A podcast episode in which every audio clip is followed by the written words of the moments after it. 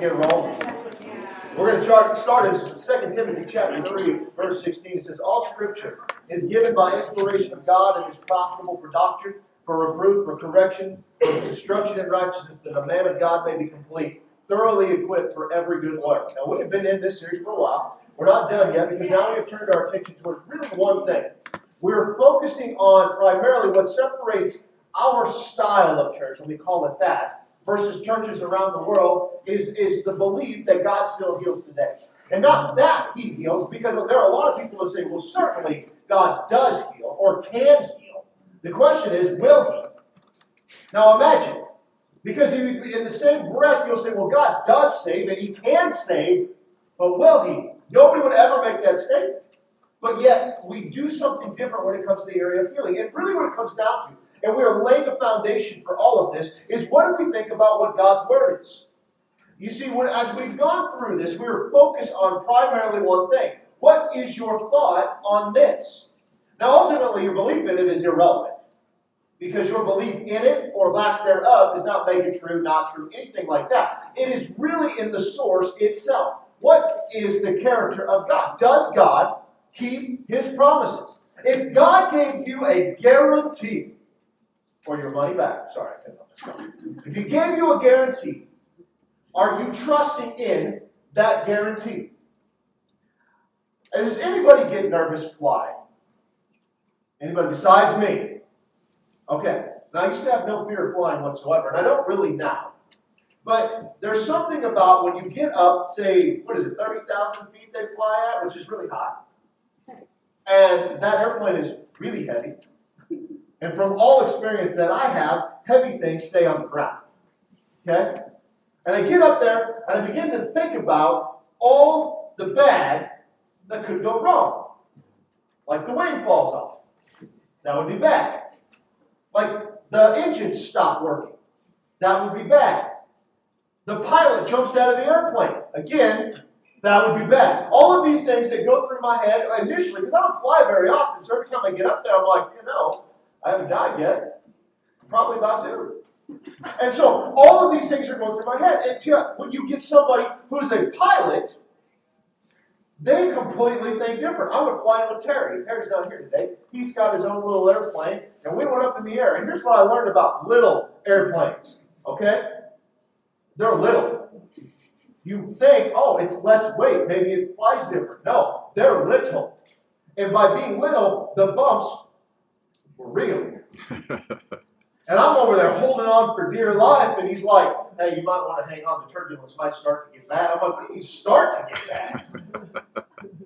like, didn't even faze him. And then as we began to make a turn, you could feel the wind blowing the airplane sideways. I'm starting to sweat. Terry's cool as cucumber, doesn't even faze him. And I'm like, Terry, you understand, in a plane this size, that if any one of these clouds that you're going through sneezes, we're all done. He's like, oh, he's like, yeah, I'm going to take it up higher. It'll be easier up there. And I'm like, take it down lower, but very slowly. Let's not land too quickly. And it was just this difference in he is completely confident in his abilities. He's also completely confident in the equipment, and I am not confident in any of them because I'm not. And you see, that's how we treat Scripture. Is our confidence grows in what God has promised, the more we put trust in the promises of God. Does that make sense? Because that is essentially what this is. These are a series of writings by individuals, written to individuals, where they're beginning to talk about the character and nature of God and how He has fulfilled His promises. That is where we rely on everything. We rely completely on the testimony that is inside of this about who God is, what God does, and how God performs. So, the old saying that God works in mysterious ways, please forget that. Erase it from your memory. That is not how God works because we are never going to sit here and question, like, I don't know how God is going to perform in this situation. We have a record of how He's performed time and time again. And it all goes back to prophecy, and this is where we've been looking at here lately. In 1 Corinthians chapter 14, verse 1, it says, Pursue love and desire spiritual gifts, but especially that you may prophesy. For he who speaks in a tongue does not speak to men, but to God, for no one understands him. However, in the Spirit, he speaks mysteries. He who prophesies speaks edification, exhortation, and comfort to men. He who speaks in a tongue edifies himself, but he who prophesies edifies the church. I wish that you all spoke with tongues, but even more that you prophesy. He who prophesies is greater than he who speaks with tongues, unless indeed he interprets as the church may receive edification. Now, this is primarily talking about inside of a church gathering, but we see what prophecy is. It brings edification, exhortation, and comfort. Those three things is really what we're focused on because what do they mean? Well, to edify means that we're building, or it's the act of building. Exhorting means we're advising strongly, we're urging, and comforting means encouragement or consoling. And it's not in the words, it's in the one who gave the words. See, that's the difference. It's, I don't trust things based off of what I necessarily see, it's in who made them. You know, if you give me the option, let's say that I needed a pacemaker, and I have a choice from one made in America by some of the best engineers and the smartest people on the planet. I'm not sure that they live in America, but let's just pretend that they do. Or I've got one that was built in the back shed of somebody in Ethiopia. I have a lot more faith in the source of this one. That's kind of a dumb analogy, but I'm good at those. You see, it comes back to this. What is the comforting part, the edifying part, the exhorting part? It is the fact that God Himself has spoken these things. And if that is true, then we should have no doubt in our mind. When the enemy comes up, it's like, did he really say, don't eat of the fruit of that tree? We can say that's absolutely what he said. You see, we're, we're getting back to the basics of this. This has just become complicated because we've made it such, but this is not complicated. We don't have to worry about how God's going to respond. We can have confidence knowing how He will respond in every situation. If somebody says, I want to give my life to Christ, we're not going to sit there and second guess and say, Well, I don't know if God's going to save them or not. We have no problem, but anything else we pray for, we're on the fence. We don't know. We question it. We question everything He turns, everywhere, every chance we get. And so, what if we just got back to this? What would our world look like if we got back to this? So, what I began to show you is by we looking at the prophecy of what God has said and how He has fulfilled them. Every promise is for us today is a guarantee. It is backed by God. Do you realize now that the currency that we have today is backed by nothing? It is not backed by gold, it's not backed by silver, it's not backed by anything to say, yep, this is it. It's simply backed by the word that the United States says, yeah, we'll cover that. That sound like maybe something that could go wrong at some point in time? You ever loan money to a relative? It's like, don't worry. It's 20 bucks. I'll get you Friday. And what happens come Friday? Where are they at? You see, it's it's backed by something, and the world accepts that is because up until this point, it's still going. I'm not saying it's going away.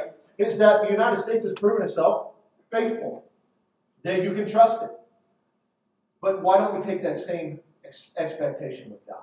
God's promises, God's word. And so here's what we're talking about. I, have read this and I'm going to read it again. I believe that God keeps his promises. I believe those promises are clearly laid out in his word. I believe that God still heals today, and I believe that it is God's will to heal everyone. I believe that God's will to heal everyone was ratified on the cross. I believe that God guaranteed his will in healing through the atonement. I believe that sickness is the result of sin because death is a result of sin. I believe that sickness is nothing more than slow death. I believe that sickness is nothing more than an attack from the enemy. I believe that the church today has accepted sickness as a societal norm. I believe the church today has lost the foundation of God's promises. I believe the church today no longer believes the words of God. And I believe the church today is good at making excuses when things don't happen the way they think they are. And I'll, I'll keep saying it because this is where we are. We've got to look in the mirror and just be honest with ourselves because your behavior truly shows what you believe. Your words can be flowery and sound good and all of that, but your behavior really truly believe or shows what you believe. Well, in premise, I trusted Terry to not kill me in an airplane that day. Had I never gotten on the plane, it would have shown primarily I don't really trust him or the plane, something. But I got on there. I lived to tell about it. I haven't got back on since. I'm unsure if I ever will. Because you know, if you drive, you may die head on, but you don't land on. I just feels different. So that's the problem we have is we talk a big game in the church today, the charismatic world. We talk this big game, but we don't practice it at all. We don't walk around with the expectation, yes, God heals the day. He does it through the laying on of hands of his ministers. And when I say ministers, that's all of us. So let me pray for you. What do we do? Oh, boy, I hear you got can't. I'll, I'll pray for you. We'll see what God does. That's how we act. But is that what God's word says? That's what we're getting to. So we're going to begin to look at these prophecies primarily here. In Hebrews 10, verse 23 says, Let us hold fast the confession of our hope without wavering, for he who promised is faithful. Here's the ultimate question Is God faithful? Everybody says yes. But do we believe it? If we believe it, then we'll have no doubt on any promise that God has made, whether it rightfully belongs to us and how we should act on it. So last week, as we began this, this get into this end of it, this is the last portion of this series that we're going to do. We began to look at the idea of prophecy. Prophecy coming from the words of man is irrelevant if the source is not in God. So you can say something, but that doesn't make it so. But if God has said it, then you can take it to the bank. And we looked at this concept of what's called progressive revelation. And what we did is we took the idea of the Lamb of God and we traced that premise all the way from the Old Testament into the New Testament. And we watched it step by step as the revelation of the Lamb of God progressively got more clear. How we see the need for a sacrifice of sort. There's a seed war going on in Genesis 3. And then we see the lamb being used for the first time in the Passover. And how the application of the blood is what truly kept them from the judgment that was to befall them. And then you get into Isaiah 53 where you see, okay, this lamb is actually a person. And then Jesus shows up on the scene, and John the Baptist says, Behold, the Lamb of God who takes away the sin of the world. Now that lamb has a name. And we see the result of the giving and the shedding of that blood, and how Jesus becomes a high priest, greater than all other high priests, because he wasn't uh, based off his lineage, it was based off his calling that God has called him to be that great high priest. And we see the, the work that he had done all the way to that the Lamb gets to sit on the throne in Jerusalem. That is a progressive revelation. We can look back at all the fulfilled prophecy. We're going to look at some of that today and be like, well, yeah, of course that's what it is. But when you're in the moment, you may not realize it. And by time passing, it becomes more and more clear. Now, we are in the Christmas season, and with the Christmas season comes all sorts of fanciful stories, and I am not talking about necessarily Santa or anything like that. But in the church, we have all of these, these preconceived notions that we just kept for years, and we never asked the question, is that what happened? Because here's what I'm telling you the birth of Jesus is a fulfillment of prophecy. But not just the fulfillment of prophecy spoken, but of patterns evidenced through time. This week, I'm going to show you how we can look at the prophecies about Jesus himself by the words spoken and watch their fulfillment and how they are looked upon in the New Testament. Next week, I won't talk about this at all because the kids are doing their thing. But the week after that is going to be really good. So don't skip that. Because I'm going to show you stuff that's hidden inside the text that God had been laying the foundation of that only makes sense when you get back into a first century Jewish mindset. And when you see that, it'll blow your mind because the patterns that they had developed for hundreds of years, if, if not more, is an exact fulfillment of what Jesus came to do. It's incredible when you begin to see this and how God laid the foundation for all of this to start. And we are laying a foundation today. So let's talk about this. Here's a big word. You ready? Messianic prophecy. What does that mean? Messianic prophecy. Well, in short, it is prophesy- prophesying about the Messiah. That's all it is. Now, we, we got to understand what Messiah is.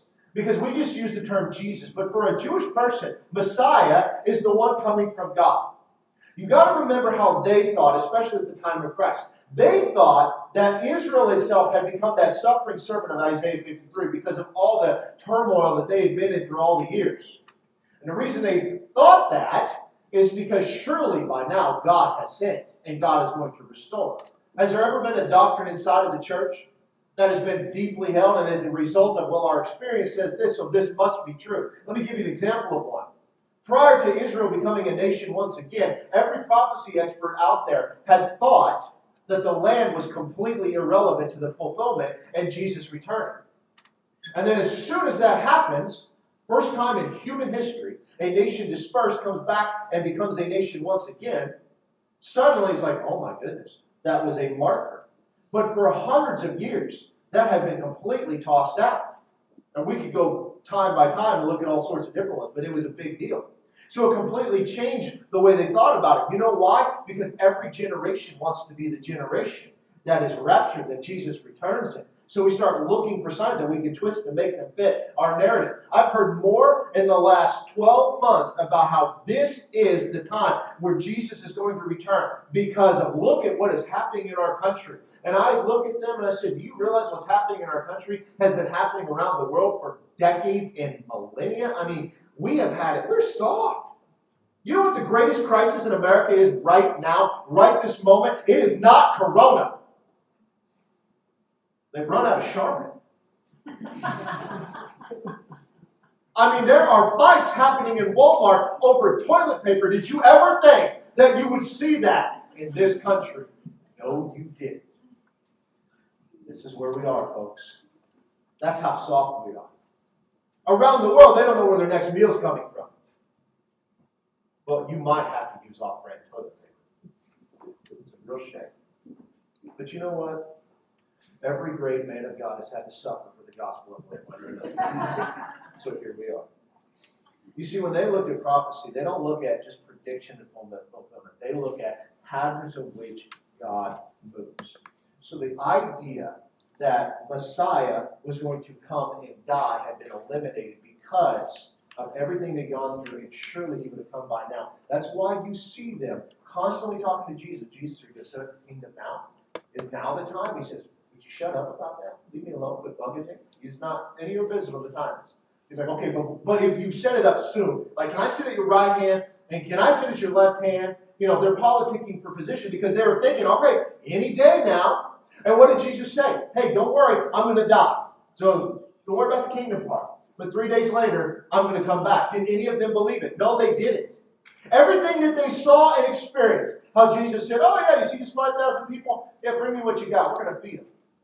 And watch that. But Jesus said, No, I'm going to die, and three days later, I'm coming back. If they had truly believed that, they'd have been standing at the tomb three days later. They didn't believe it. And that's where we are today, is we don't believe the words of God. So let's look at this. The reason that we look at, at uh, prophecy, and the reason that prophecy is there is it's a confirmation that God is who he says he is, that his promises are true, and that he keeps all of them. And there are still promises yet to be fulfilled. And when it came to Messiah, there were a number of things that were given about the Messiah, what he would do, where he would come from, the way he would behave, that they were looking for. And so one of those is the idea that he is the Son of God. Now, they believed in the triunity of God in, in, in Hebrews. Now, some will tell you that they didn't, uh, that they were, you know, this whole idea didn't come on the scene until Jesus was there. That is not correct. That is modern belief, but that is not correct. However, thinking of him as father and son necessarily wasn't in their vocabulary. And so the fact that he'd be the Son of God, you see this spoken in Psalm chapter 2 and verse 7. It says, I will declare the decree. The Lord has said to me, You are my son. Today I've begotten you. Now, this is just a random psalm. Doesn't tell us a whole lot. There's a lot more to the context of it. But we watch it be used in the New Testament and how they thought of it. Now look at Acts chapter 13. We're going to start at verse 26. It says, Men and brethren, sons of the family of Abraham, and those among you who fear God, to you the word of this salvation has been sent. For those who dwell in Jerusalem and their rulers, because they did not know him, nor even the voices of the prophets, which are read every Sabbath, have fulfilled them in condemning him.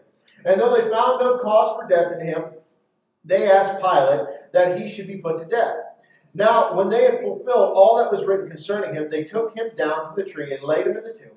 But God raised him from the dead. He was seen for many days by those who came up to him from Galilee to Jerusalem, who are his witnesses to the people. And we declare to you glad tidings that the promise which was made to the fathers, God has fulfilled this their, to, uh, for us, their children, in that he raised up Jesus. As it also is written in the second psalm, You are my son, today I have begotten. So he's giving us the understanding of what was going on, that this was talking about Jesus that I have chosen you. He raised him up. He's fulfilled that promise that he is the Son of God. What was the marker that this is the Son of God? In Acts, they're telling us, Luke is writing this, that it is the fact that he was raised from the dead. This is the Son of God. So then you go from the name of the Son of God to this one, the Son of Man. Now, it seems like there'd be a distinction there, but this is something that is a title. In Daniel chapter 7, verse 13, it says, I was watching in the night vision, behold, one like the Son of Man, coming with the clouds of heaven. He came to the Ancient of Days, and they brought him near before him. Then to him was given dominion and glory and a kingdom, that all people, nations, and languages should serve him. His dominion is an everlasting dominion which shall not pass away, and his kingdom the one which shall not be destroyed. Now, Daniel is looking towards the end times. He's seeing prophecy, he's seeing a vision here. God is showing him. But then we see this title used throughout the New Testament. Now, let me show you just a couple of these out of primarily the book of Matthew. In fact, only the book of Matthew. In Matthew chapter 9, verse 4, it says, But Jesus, knowing their thoughts, said, Why do you think evil in, uh, in your thought in your hearts? For which is easier to say, Your sins are forgiven you, or to say, Arise and walk. But that you may know that the Son of Man has power on earth to forgive sins. Then he said to the paralytic, Arise, take up your bed, and go to your house. And he arose and departed to his house. So we see that name. One like the Son of Man. In Daniel 7, here we see the name Son of Man given. So what does that tell us? There's at least a possibility that what Daniel saw was Jesus himself. You see, this is why it is capitalized in your Old Testament, is because we have seen the fulfillment of this in the writings. That's not the only place. Let's go to Matthew chapter 12, verse 6. It says, Yet I say to you that in this place there is one greater than the temple. But if you had known what this means, I desire mercy and not sacrifice, you would have not condemned the guiltless, for the Son of Man is Lord even of the Sabbath. So again, we see this. Who is he referencing? He's referencing himself. Jump down to verse 31. Therefore I say to you, every sin and blasphemy will be forgiven men, but blasphemy against the Spirit will not be forgiven men. Anyone who speaks a word against the Son of Man, it will be forgiven him, but he, whoever speaks against the Holy Spirit, it will not be forgiven him, either in this age or in the age to come. So who's the Son of Man? It's Jesus. One more, down in verse 39. I said one more, I lied. But he answered and said to them, An evil and adulterous generation seeks after a sign, and no sign will be given except the sign of the prophet Jonah. For as Jonah was three days and three nights in the belly of the great fish, so will the Son of Man be three days and three nights in the heart of the earth. Now, who are we talking about? It's still Jesus. One more, Matthew chapter 16, verse 13. And Jesus came into the region of Caesarea Philippi, and he asked his disciples, saying, Who do men say that I, the Son of Man, am? So, just in case you didn't put the parts together, he just told you who he's referencing. So, when this was spoken by Daniel, did they realize in that moment that, oh, it's a reference to Messiah? And the answer is maybe. We don't know. But we certainly know how Jesus utilized it. So we know that this is a reference back in this title would be the Son of Man. Why did he have to be the Son of God and the Son of Man? That's weird. Can you be both? Well, this comes to the next part his incarnation. That's a fancy word. It means him coming in the flesh. You see, this idea is that he was going to be born a man, comes from Psalm 40, verse 6. It says, Sacrifice and offering you did not desire. My ears you have opened. Burnt offering and sin offering you did not require. Then I said, Behold, I come. In the scroll of the book it is written of me, I delight to do your will, O my God, and your law is within my heart. Here he says, I come. Now that's interesting, because when you break this down in the Hebrew, you begin to see that this is not talking about, oh, I'm just here, I'm a vision, I'm something like that. He is flesh and blood. And there are a whole myriad of other verses that you could go to. For the sake of time, I'm not going to do that because a lot of us already know most of these. We've heard these before. But we're looking at the idea of how God is building upon this idea of Messiah coming. We saw the Lamb of God last week. Now we're seeing Messiah coming as the Son of God and the Son of Man in the flesh.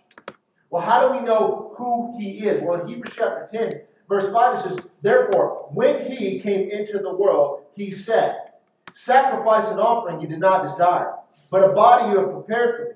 In burnt offerings and sacrifices for sin you had no pleasure. Then I said, Behold, I have come. In the volume of the book it is written to me to do your will, O God. So we kind of see this being laid out by the writer of Hebrews. Verse 8, he said, previously saying, Sacrifice and offering, burnt offerings, and offerings for sin you did not desire, nor had pleasure in them, which are offered according to the law. Then he said, Behold, I have come to do your will, O God. He takes away the first that he may establish the second. By that will we have been sanctified through the offering of the body of Jesus Christ once and for all. So, again, we're watching this thing take place. The Son of God, the Son of Man, why did he have to come in the flesh?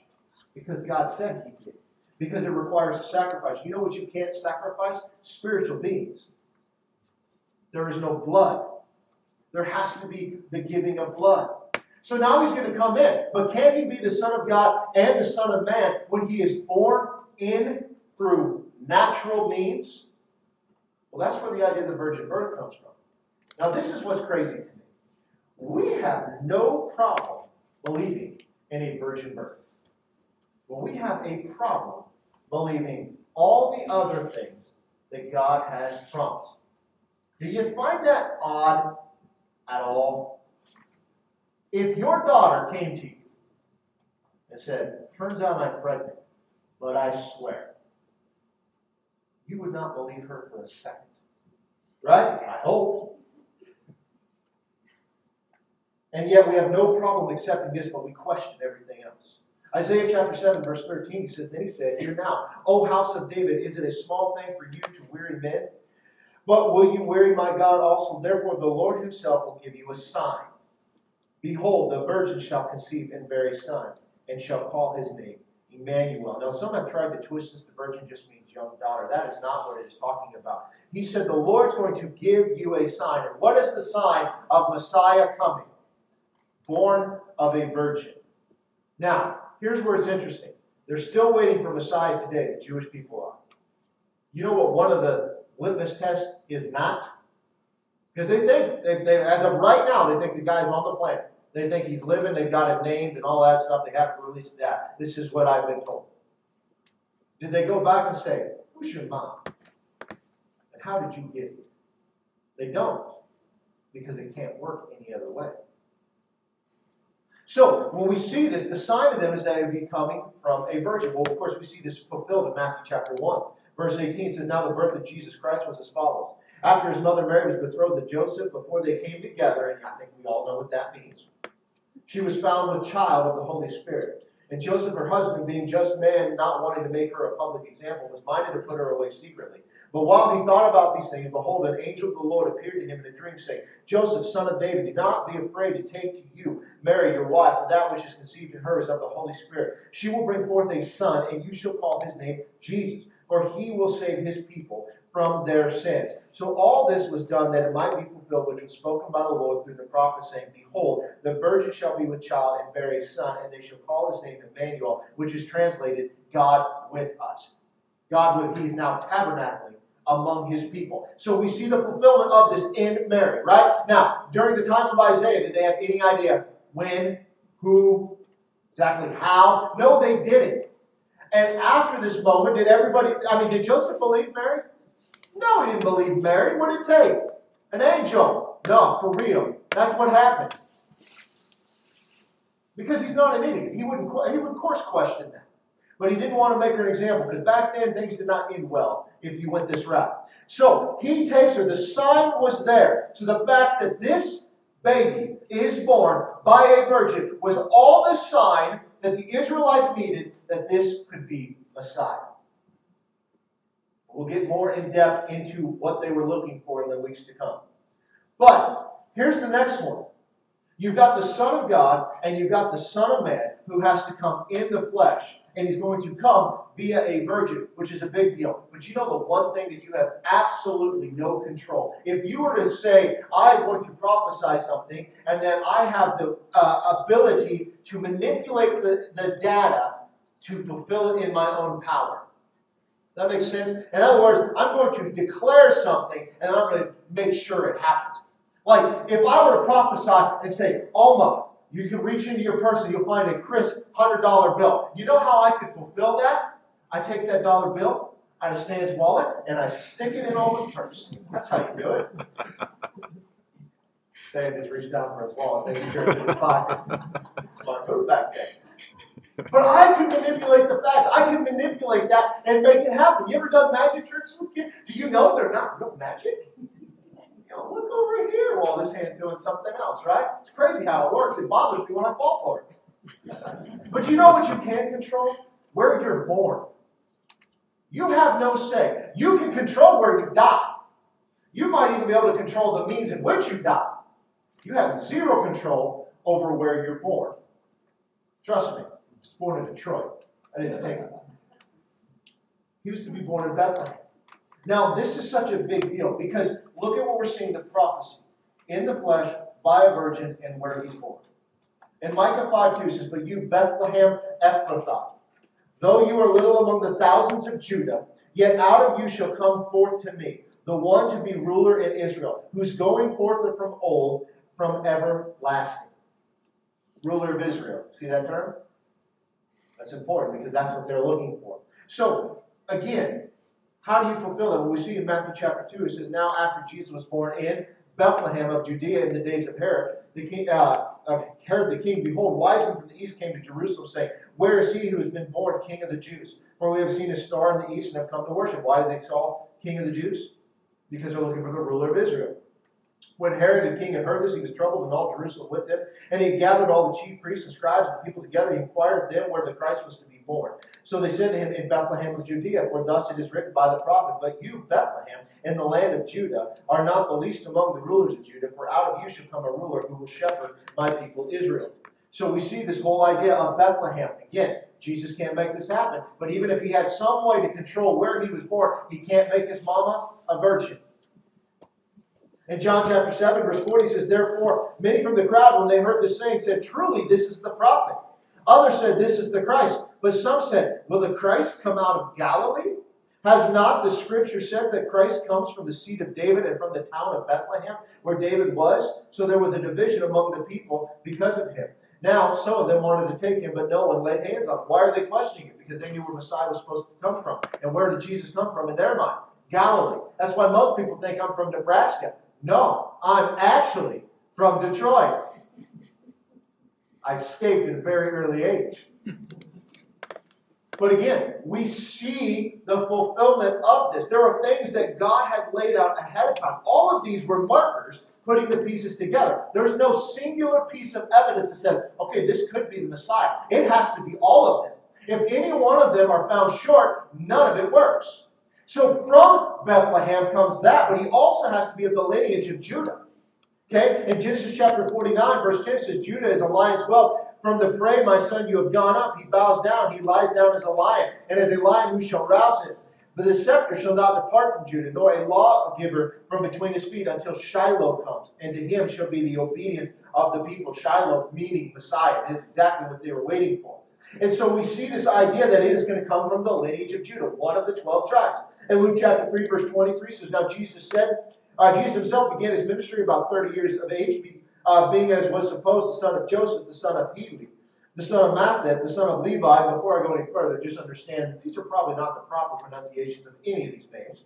The son of Melchi, the son of Janna, the son of Joseph, the son of Mattathiah, the son of Amos, the son of Nahum, the son of Esli, the son of Naggai, the son of Maath, the son of Mattathiah, the son of Semei, the son of Joseph, the son of Judah, the son of Joannes, the son of Rhesa, the son of Zerubbabel, the son of Shealtiel, the son of Neri, the son of Melchi, the son of Addi, the son of Cosam, the son of Elmodam, the son of Er, the son of Hosea. How about that one? The son of Eleazar, the son of Joram, the son of Matthat, the son of Levi, the son of Simeon, the son of Judah, the son of Joseph, the son of Jonah, the son of Eliakim, the son of Melea, the son of Menan, the son of Mattatha, the son of Nathan, the son of David, the son of Jesse, the son of Obed, the son of Boaz, the son of Salmon, the son of Nahshon, the son of Amminadab, the son of Ram, the son of Hezron, the son of Perez, the son of Judah, finally the son of Jacob, the son of Isaac, the son of Abraham, the son of Terah, the son of Nahor, the son of Sarah, the son of Reu, the son of Peleg, the son of Eber, the son of Shelah, the son of Cainan, the son of Arphaxad, the son of Shem, the son of Noah, the son of Lamech, the son of Methuselah, the son of Enoch, the son of Jared, the son of Mahalalel, the son of Cainan, the son of Enosh, the son of Seth, the son of Anna, Adam, the son of God. Whew. Wow. I don't think I did half that. And the fact that none of y'all can pronounce them either, you can't judge me on it. So, now, as you learned Wednesday night in looking at Genesis 5, that these things are not here abstractly. Every one of these lineages is there for a purpose. But what does he do? He shows the lineage that he had come from the tribe of Judah, which is the son of Jacob. And Jacob is another name for Israel. But he takes it a step further. Is not only is he son of Judah, but he also, at the last part there in verse 38, that he is the son of Adam. But he's also the son of God. He predated Adam. Luke confirming all the parts believed. But in Hebrews chapter 7, verse 14, it says, It is evident that our Lord arose from Judah, of which tribe Moses spoke nothing concerning priesthood. Where did the priests come from? He's, he's making a case about the high priest here. They came from the Levites, and most importantly, the high priest came from the line of Aaron. So you had to be a Levite, but you had to be a son of Aaron even more so. And he's making the case that they came from Judah. What do we know about Judah? Had nothing to do with priesthood. And so he's showing them in Hebrews chapter 7, but even more so in Revelation chapter 5, verse 5 says, But one of the elders said to me, Do not weep. Behold, the lion of the tribe of Judah, the root of David, has prevailed to open the scroll and to loose its seven seals. So we see this lineage. No, can you control your lineage? Nope. Or you might change some of it. Right? It's kind of like your family now. There are some that you might keep, and some you might trade in for a newer model.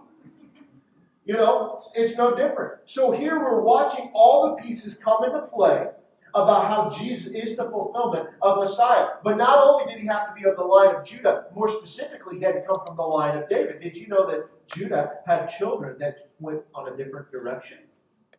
Just in case you didn't. In Isaiah 11, verse 1, it says, There shall come forth a rod from the stem of Jesse. Who is Jesse? Yep, David's father. And a branch shall grow out of its roots. The Spirit of the Lord shall rest upon him, the Spirit of wisdom and understanding, the Spirit of counsel and might, the Spirit of knowledge and of the fear of the Lord. His delight is in the fear of the Lord, and he shall not judge by the sight of his eyes, nor decide by the hearing of his ears. But with righteousness he shall judge the poor, and decide with equity the meek of the earth. He shall strike the earth with the rod of his mouth, and with the breath of his lips he shall slay the wicked. Righteousness shall be the belt of his loins, and faithfulness the belt of his waist. So from the stem of Jesse a branch will grow out. In 2 Samuel chapter 7, verse 12 says, When your days are fulfilled and you rest with your father, speaking to David, I will set up your seed after you, who will come from your body, and I will establish his kingdom. So again, we're watching this is the promise of the Davidic covenant that somebody from David's line will sit on the throne of Jerusalem, ultimately uh, factoring in Jesus, who will do that and has yet to do that. Thus, he must return in order to do that. But we watch this fulfilled in Matthew chapter 22, verse 41. It says, While the Pharisees were gathered together, Jesus asked them, saying, Who, What do you think about the Christ? Whose son is he? And they said to him, Well, he's the son of David. And he said to them, How does David in the Spirit call him Lord, saying, The Lord said to my Lord, Sit at my right hand till I make your enemies your footstool. And then David calls him Lord. How is he his son? And no one was able to answer him a word, nor from the day that uh, that day on did anyone dare question him anymore. So he's using their beliefs against the scripture. You say, answer me this. What's he using? He's using the word logically. You see, they had adopted this belief that perhaps David was speaking of himself. And that is why Jesus responds the way that he does. The reason they believe that is because somebody probably came up with this idea, this half-cocked idea. Well, nothing else makes sense. This must be talking about himself. And as, soon as he did that, they could not ask him any more questions. They didn't dare to question him. Probably smart on their part. So we're watching all these pieces come together, and all of these things being fulfilled. But it goes even further than this, because at the moment of his birth, there's two things that are taking place. Herod makes a decree that all the newborn babies must be killed, and as a result of that decree, Joseph heads off to Egypt. You see this prophesied in Hosea 11 1. It says, When Israel was a child, I loved him, and out of Egypt I called my son. Well, who is Israel? Israel was a person, but ultimately was a nation. And he says, Out of Egypt I called my son. Now, this was the prophecy. Well, who do we know he's talking about? Well, Matthew chapter 2, verse 13 says, Now when they had departed, behold, an angel of the Lord appeared to Joseph in a dream, saying, Arise, take the young child and his mother to flee to Egypt and stay there until I bring you the word. For Herod will seek the young child and destroy him. When he arose, he took the young child and his mother by night, departed for Egypt, and was there until the death of Herod, that it might be fulfilled, which was spoken by the Lord through the prophet, saying, Out of Egypt I called my son. Now, did Joseph set out to do this? No. Did he sit there and he's thinking after Jesus is born, he's like, oh, we got Hosea to deal with. Okay, we're going to move to Egypt for a few years. No, there was a reason for it. That reason was being the death of all the two year old and younger babies by Herod. I'll get in more in depth in that in a couple of weeks. But in Jeremiah 31, verse 15 says, Thus says the Lord, a voice was heard in Ramah, lamentation and bitter weeping, Rachel weeping for her children, refusing to be comforted for her children because they are no more. That is so random. But who is Rachel? She's married to who? Jacob, also known as Israel. And in Matthew chapter 2, verse 16 says, Then Herod, when he saw that he was deceived by the wise men, was exceedingly angry. He sent forth and put to death all the male children who were in uh, Bethlehem and in all his district, from two years old and under, according to the time which they determined from the wise men. Then was fulfilled what was spoken by Jeremiah the prophet, saying, A voice was heard in Ramah, lamentation, weeping, and great mourning, Rachel weeping for her children, refusing to be comforted because they are no more. What do we see? Why do they go take painstaking time as they're writing their first-hand experience to show the fulfillment of the prophecies in the Old? It's because they're building a case, not just that a Messiah would come, but that he had come and he had a name. Why did John look at Jesus and say, Behold, the Lamb of God who takes away the sin of the world? Because he connected pieces. And he's making a declaration that the Passover lamb is standing before you. You see, it's the fulfillment of these promises that God has made, which gives these New Testament writers, these gospel writers specifically, the boldness to lay down their life for what they believe. Because they watched Jesus be sacrificed. And then they watched him come back. And while they may not have believed in the interim, there was no doubting what they saw with their own eyes. It completely revolutionized the way they thought, the way they processed stuff. It says later that God opened up their understanding of the scriptures. And suddenly they're seeing all things being fulfilled by Jesus. They're looking at this like, how can you not understand this? And that's where a lot of us are today. How can you not understand this? But we always look in the Old Testament, what was the event that God always used as an analogy to show them that He always kept His promises? As I took you by the hand and led you out of Egypt. He references that dozens of times. Just like as I took you by the hand and I led you out of Egypt, so you can trust me now. What is it in the New Testament? Just as Jesus lied three days in the grave and I brought him back. And Peter says that your faith and hope and trust can be in God. We are putting our faith in a God who raised his son from the dead, an event that we were not there to witness, but we have the writings of those who were. We watched the change in their life that took place. And from that moment on, they never doubted God again. And that's where we need to be. And as we look at this, we have to understand is that if God has fulfilled all of those promises, suddenly, why are there so many gaps being left out? Where's our faith? We often say that if we had been there at the time of Christ, well, we would have never doubted. We'd have noticed it right away. No, you wouldn't. Because if you can't believe this, then you wouldn't have believed that either. This is nothing but documentation of the, the character and promises of God and how He's fulfilled them. There are many yet to come. Where we are today, we're, we're looking forward to the uh, idea of healing primarily. There is a guarantee in that that we don't have to walk around scared of a virus or scared of anything. Because no matter at the end of the day what happens, if you're right with God, then you're going to be with God. To be absent with the body, to be present with the Lord. That's a wonderful thing. But on this earth, there is promises that He has made, and we walk around and we're like, I hope He keeps that one. I don't know. We're going to dig into this deeper over the next few weeks, primarily talking about the Christmas story, the fulfillment. You see Scripture verse and fulfillment. Prophecy, fulfillment, right? Now we're going to, over the next few weeks, we're going to look at patterns. The patterns that were developed and how they're fulfilled. This is hidden underneath the text because you'll miss the nuances because most of us don't know the history that was going on there. And also all the things that lined up to bring the moments that we just read about to fruition. And when you see that, your mind will be completely blown. Because you're going to look at this and like, look at all the painstaking work that God did behind the scenes to get to the fulfillment of the promise of Messiah. And if that's true, and you're waiting on a promise from God today, what is going on between the behind the scenes that God is setting things up and putting the chess pieces in place to fulfill that promise? It's not this, it's who's giving the promise. Let's pray. Father, we thank you for your word. We thank you, Lord, that every promise is true that we can count on everything that you have ever spoken. And if you have said it, it will happen. And Lord, I think that as we continue to grow in our understanding of who you are and what you've done, that we will grow in our boldness and our faith in what you uh, have promised, Lord.